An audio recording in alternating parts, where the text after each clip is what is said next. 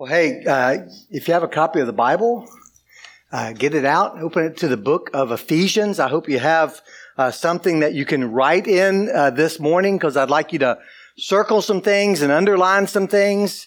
If you only have a digital copy of the Bible, that's great. Just make sure you turn the volume down on it.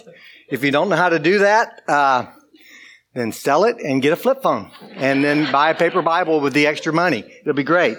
So, we're going to be looking at the book of Ephesians this week and next.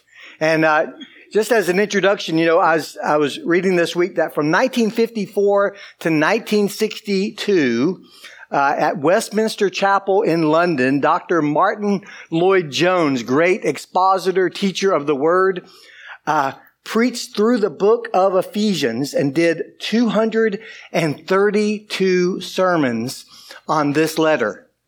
232 sermons. Pastor Michael and I are going to be doing two. So I think he went into a little bit more detail than we're going to. We're going to skip some of the details as we give you a brief overview of this letter. What you're going to see this week and next as you read through the book of Ephesians is that it divides neatly into two halves of three chapters each. The first three chapters, chapters 1 through 3, focus on Christian truth, what the Unfolding Grace book calls the Gospel Explained. And the last three chapters, chapters 4 through 6, focus on Christian living, what the book calls the Gospel Applied. I'd like to put it another way. The first half is all about what God has done, and the second half is all about what we should do. And although this letter was written to a church in the city of Ephesus, it was intended from the earliest days to be read by all the churches in that region. But it does bear the name of Ephesians because it was written to the church in the city of Ephesus. The word Ephesus means desirable. And the city of Ephesus was a very desirable place to live in the ancient world, kind of like the greater Austin of its day. It was a port city. It was a hub for travel and commerce. It was the fifth largest city in the ancient world. It was religiously pluralistic, a pagan city, and it was the site of the temple of Artemis or Diana, one of the seven wonders of the ancient world. It was a Greek city under Roman rule, and so you had Roman might and Greek elitism. And so it was a hub for secularism, materialism, pluralism, authoritarianism, and hedonism. And so if you look at the city of Ephesus, even though we're removed by 2,000 years, the people who first read this letter were very much like us. Like Paul founded the church of Ephesus on his second missionary journey, and then on his third missionary journey, he stayed there and pastored that church and taught for 3 years. When he left, Timothy became the teaching elder or pastor of that church. Paul writes him two letters, 1 Timothy and 2 Timothy, when he is in that role.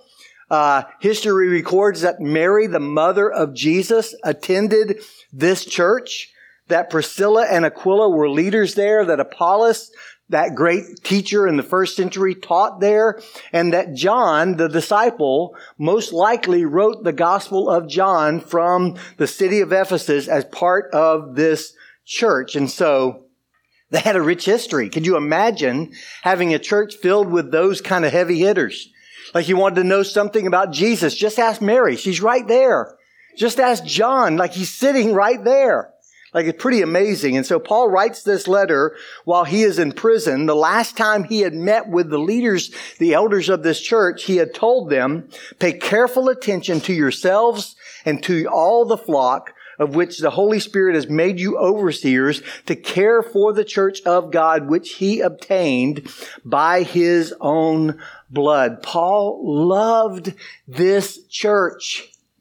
Like, it was near and dear to his heart. He wanted more than anything for them to remain faithful to the Lord, to walk in a manner that was worthy of the gospel. However, before he gets to any of that, before he starts talking about how they should live, how they should behave, how they should act as followers of Christ, he spends 3 full chapters talking about what God has done.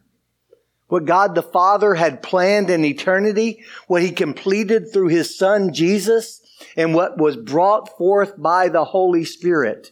Like Paul spends 3 chapters developing a Christian worldview. Like he wants this church to understand themselves, who they are, like who the world is. He wants them to understand the world and their place in it. That's why it's so important. If you haven't already signed up, there's still some room for you to sign up for that worldview class during the 11 o'clock hour with Scott Purcell. And so Paul, whose name literally means small, which is interesting because history tells us, 2nd century, we have a record of what Paul looked like, and it says that he was short. Now, he was short when the average size of a man was like 5'4". So we'd look at them and think, all of these people are short. Like, even I would think they were short. And then there was Paul down there. And so Paul, whose name means small, right, writes to this small band of believers gathering in homes in this vast city, probably thinking that they're kind of insignificant and even invisible. And he tells them, this little church, that they are actually the hope of the entire world. Like he wants them to know, listen, I know you're in a big bustling city, but let me tell you what God has planned and what God has done and what God has made in the church. Like he's telling this church, listen, God's eternal purpose was to bring you together, Jew and Gentile, to change the world.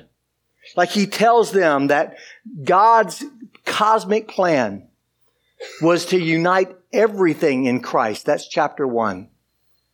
By reconciling us to God and to one another in the death and resurrection of Christ. That's chapter 2.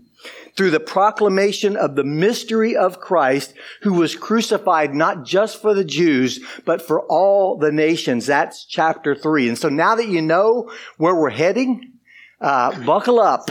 Chapter 1, verse 1 says this. Paul, an apostle of Christ Jesus by the will of God, to the saints who are in Ephesus and are faithful in Christ Jesus, grace to you and peace from God our Father and the Lord Jesus Christ. And then Paul, from verses 3 through 14, like, gets carried away.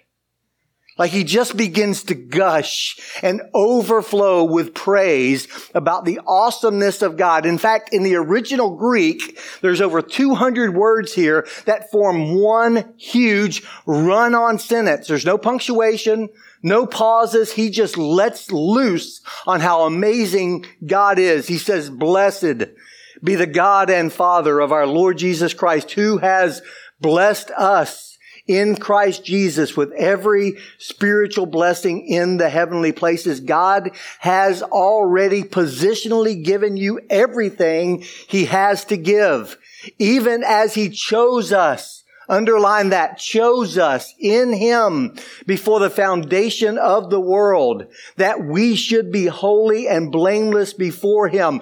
In love, circle that, in love, that's God's motivation. He predestined, underline that word, predestined us for adoption to himself as sons through Christ Jesus. What did God love before the foundation of the world? Before there was anything, what did God love? You. Like God had his heart set on you. Like God loved you before the world was made. Like that should astonish you. Like Christian, you need to hold on to that. You need to believe that. You need to live like that to make it through this broken world. In love, he predestined us for adoption to himself as sons through Jesus Christ, according to the purpose, circle the word purpose there, of his will, to the praise of his glorious grace with which he has blessed us in the beloved. Now, as you read through chapters 1, 2, and 3, you're going to see the repetition of a bunch of words and a bunch of themes like purpose and will and plan and prepared. Understand that God knows what He's doing. God has a plan set in eternity past, and He is working that plan. I remember years ago when I was at Columbia, my junior year, I took a class called Progress of Redemption. And it's an overview of the whole Bible, kind of like Unfolding Grace. It tells you that great meta-narrative that fills in all the gaps and all the stories and brings them all together in one. And in the first class, and this will like date me, in the first class, the teacher gets up.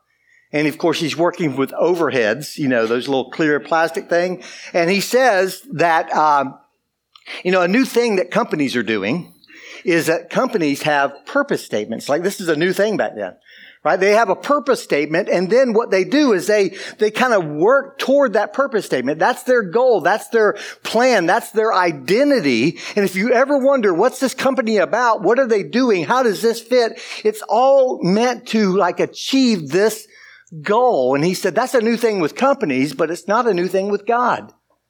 Like, God has a plan. And God's plan, as spelled out in the book of Numbers and in the book of Habakkuk, is this: that the earth will be filled with the knowledge of the glory of the Lord as the waters cover the sea. And so as you read the Bible, if you wonder, what in the world is God doing? That's what He's doing. Like, He's filling the earth with the knowledge of His glory. In Him, underline in Him. You're going to see that repeated a lot in the writings of Paul. In Him, we have redemption through His blood, the forgiveness of our sins, according to the riches of His grace, which He lavished upon us in all wisdom and insight, making known to us the mystery. Another one of those words to be repeated a lot. The mystery of His will, according to His purpose, which He set forth in Christ as a plan for the fullness of time. And here's His plan. Here's God's purpose: to unite all things in Him. Things in heaven and things in earth. So what is the plan and purpose of God? To unite all things in Christ. He wants, like Paul wants us to behold what God has planned. Like, if you ever wonder, what in the world is God doing? Understand, God knows what He's doing. God has a plan. He's filling the earth with the knowledge of His glory. He's uniting all things in Christ. God is in complete control. In Him, once again, we have obtained an inheritance, having been predestined according to the purpose of Him who works all things according to the counsel of His will. No cosmic mistakes, no accidents. So that we who are the first to hope in Christ might be to the praise of His glory. In Him, once again, you also, when you heard the word of truth, the gospel of your salvation, and believed in Him, were sealed with the promised Holy Spirit, who is the guarantee of our inheritance until we acquire possession of it, to the praise of His glory. Church, you heard the gospel, you believed, and you were sealed by the Holy Spirit, which is your guarantee that God will keep every promise He has made. He will lavish you. He's not holding back. He will lavish you with His kindness in Christ Jesus. Now remember, everything I've read is just one sentence in the original language. One long sentence. Paul wants us, and guys, he wants you, and he wants the church in Ephesus to be anchored in the plan and purposes of God. As the world around us shakes and as it rocks, as it has no answers, and as it points fingers at everyone else, and as it divides, he wants us united in Christ, anchored in the plan and purposes of God. He wants, like the church here, and he wants this church to know and hear this, that they are not merely a small piece of the puzzle. Like, you are not merely a small piece of the puzzle. Hear this. You, church, are the picture on the box that makes sense to all the other little bitty pieces. Like, you, church, are what God has been putting together. Like, since the beginning of time, you are the grace unfolded. You are what God has made. You are church, the assembly, the called out ones, the ecclesia from among all the nations. Behold what God has planned. And then he prays for them that the God of our Father, the God of our Lord Jesus Christ, the Father of all glory, may give you the spirit of wisdom and of revelation to the knowledge of him, having the eyes of your hearts enlightened, that you may know. Like, he needs to enlighten our eyes so that we get this, so that we may know what is the hope to which he has called you. What are the riches of his glorious inheritance in the saints? And what is the immeasurable greatness of his power toward us who believe, according to the working of his great might that he worked in Christ when he raised him from the dead and seated him at the right hand in the heavenly places, far above all rule and authority and power and dominion, and above every name that has been named, not only in this age, but also in the one to come. And he has put all things under his feet and gave him as head over all things to the church, which is his body, the fullness of him who fills all in all. Jesus over everything. Everything. Jesus saturating all of creation. Like, Jesus is made head over all things, and he takes all things and he wraps them up as a gift and he gives them to his church. Look what God has planned. And then chapter 2, verse 1, we have a very abrupt shift. He says these words, and you were dead. What does that mean? Well, dead means dead. Like, you were dead. Like, behold, you were dead. Like, we know what God is doing, but what are you doing? Nothing. Dead people do nothing. Like, you were dead. You were incapable of joining in what God was doing. Behold, you were dead in your trespasses. Like, if you ever are hiking somewhere and you see a fence that says no trespassing, that means that's a place you're not supposed to go, right? But we are trespassers. We have walked onto God's land and taken his role and said that we will decide for ourselves what is wrong and what is right. Behold, you were dead in your trespasses and sins, in which you once walked, following the course of this world, following the prince of the power of the air, the spirit that is now at work in the sons of disobedience, among whom we all once lived in the passions of our flesh, carrying out the desires of the body and the mind, and were by nature children of wrath, like the rest of mankind. Now, the good news is we were part of something, right? We had community. The bad news is that it was a community of death, destined for wrath and the judgment of God. Verse 4, but God, circle that, those two words, 50 times. Like, circle it in your own heart, but God. Even when we were dead, even when we were enemies, even when we were far from him, but God, being rich in mercy because of the great love with which he loved us. What did the Father love before creation? You heard it. He loved his bride. He loved his sons and his daughters. He loved his children. But God, being rich in mercy because of the great love with which he loved us, even when we were dead in our trespasses,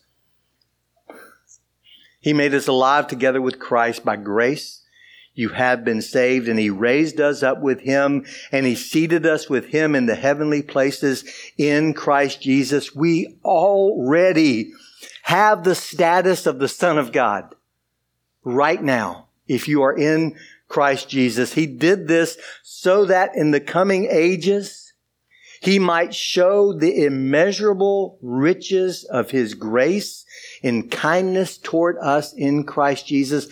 Why did God save you? So that for all eternity, he could lavish you with blessing because of Jesus, because of what Jesus did and who Jesus is. For by grace you have been saved through faith, and this is not of your own doing. It is the gift of God, not a result of works, so that no one may boast. For we are his workmanship, created in Christ Jesus for good works, which God prepared beforehand. Remember, God has a plan that we should walk in them.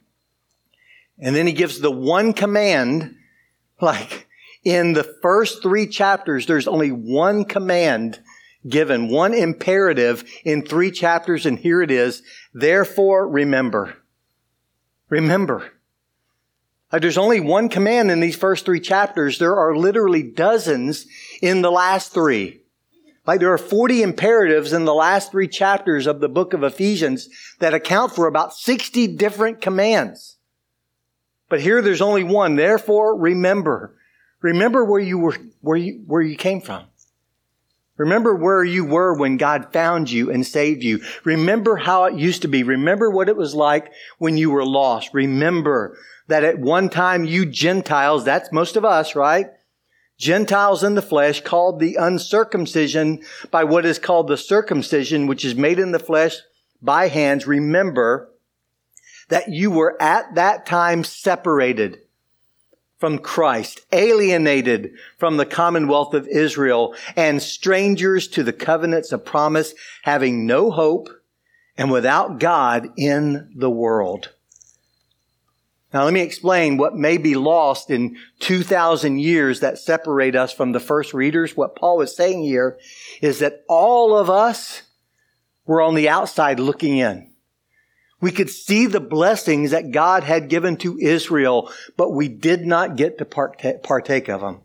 Like we saw all of the amazing promises. We saw the blessing of God, but we didn't have a share. And that was not the plan of God. At that time, we were separated, alienated, strangers with no hope and without God. Could it be any bleaker? But behold what God has done. Now, but now, once again, circle that. But now, in Christ Jesus, you who were once far off, who were separated, alienated, strangers, without hope, without God, you who were once far off have been brought near by the blood of Christ, for he himself is our peace, who has made us both one. Talking about Jews and Gentiles. He's made us both one and has broken down in his flesh the dividing wall of hostility by abolishing the law of commandments expressed in ordinances, that he might create in himself one new man in the place of two, so making peace, and might reconcile us both to God in one body through the cross, thereby killing the hostility. See, Jesus unites us to God, but he unites us to one another. We are one body, one church, one household.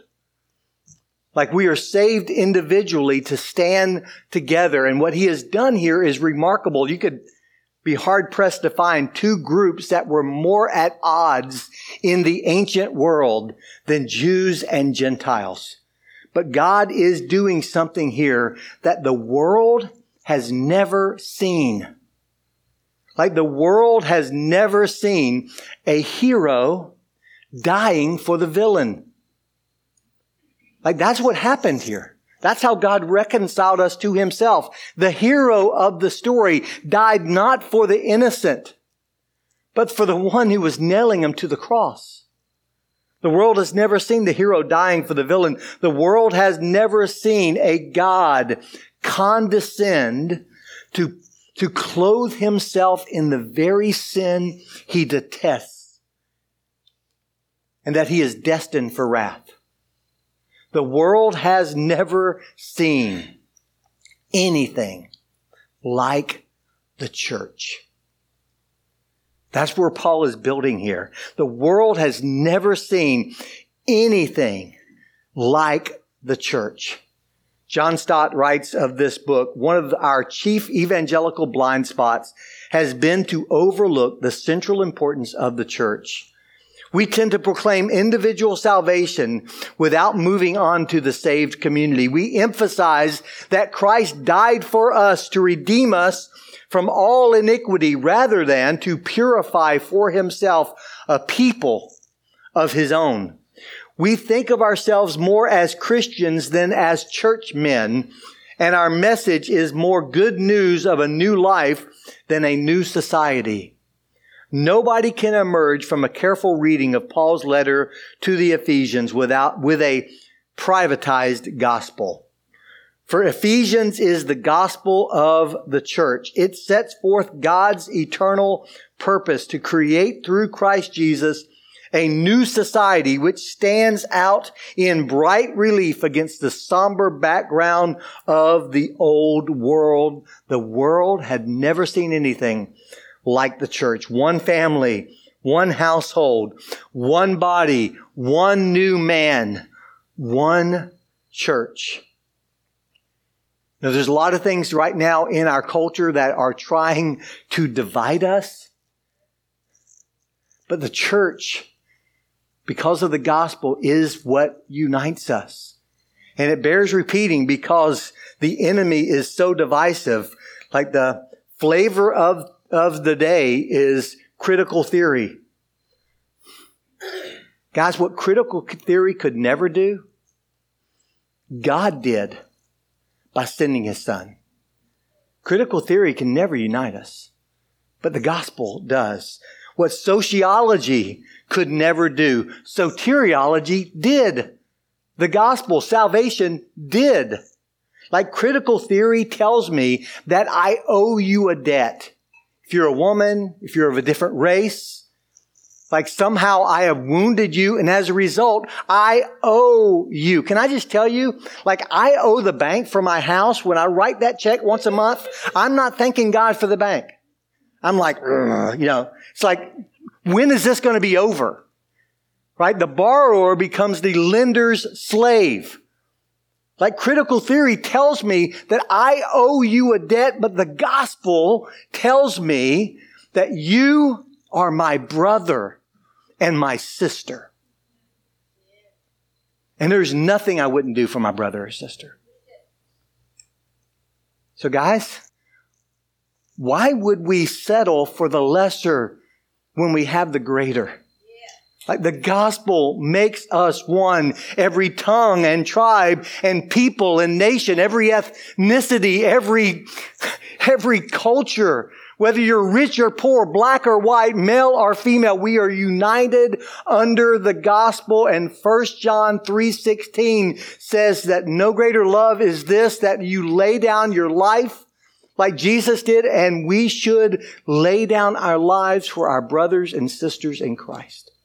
That's the gospel. We are united in Christ. Diversity is not the end goal. Unity in Christ is unified diversity that can only be purchased by Christ's true oneness. Crawford Loritz puts it this way. When Jesus returns, he will not inherit a harem. He will inherit a bride, spotless and beautiful. So then you are no longer strangers and aliens, but you are fellow citizens with the saints and members of the household of God, built on the foundation of the apostles and the prophets, Christ Jesus himself being the cornerstone, in whom the whole structure being joined together grows into a holy temple in the Lord. In him you also are being built together into the dwelling place of God by the Spirit. Behold what God has made. Like Ephesians 3 tells us the why behind Ephesians 2.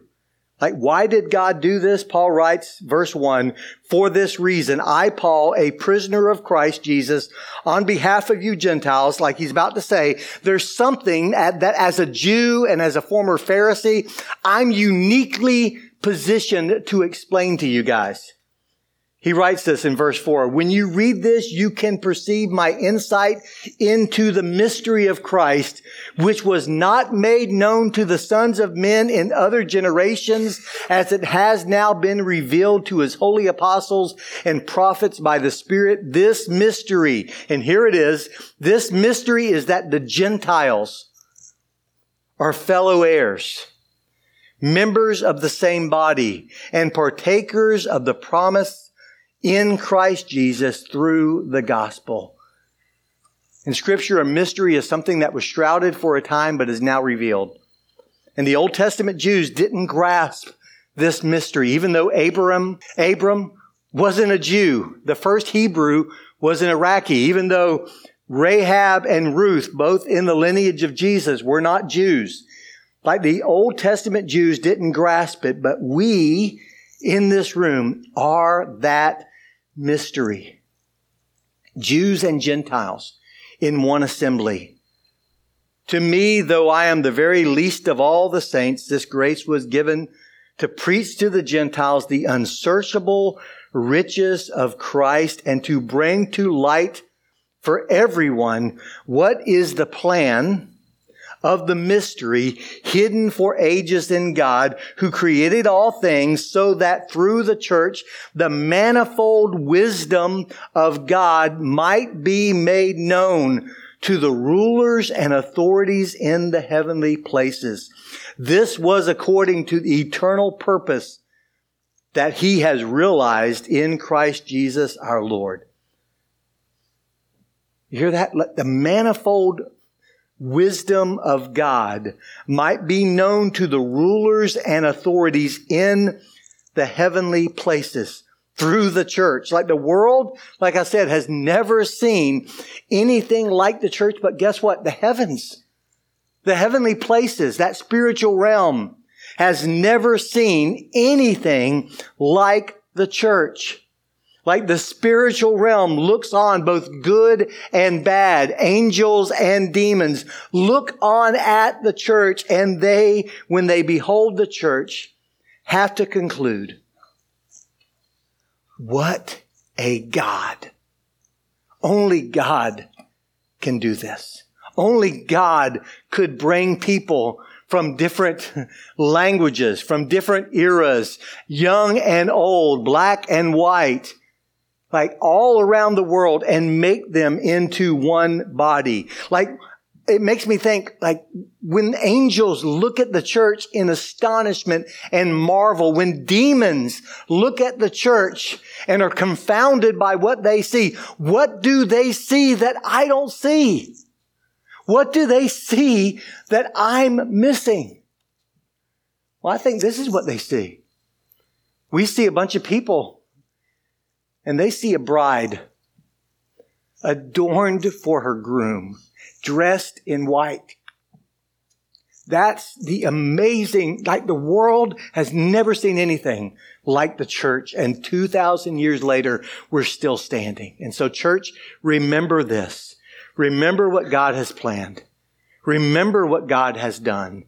And remember what God has made. The church is enormously important to God. It's not a piece of the puzzle. It's the picture on the box. Is the church enormously important to you? Like, are you living out the kind of unified diversity it talks about? Do you realize in reality there are only two families in the world? the children of God and the children of wrath. Those who are under the blood of Christ and those who are under the wrath of God. Are you a vital member of His church? Are you sacrificing through your talents and your gifts and your time and your energy and your financial resources? Are you sacrificing for what Jesus sacrificed His life for? Christ loved the church and gave Himself up for her. John Stott writes this about the church. If the church is central to God's purposes, as seen in both history and in the gospel, it must surely also be central to our lives. How can we take lightly what God takes so seriously? How dare we push to the circumference what God has placed in the center? Let's pray. Lord Jesus, I thank you for your church, your bride,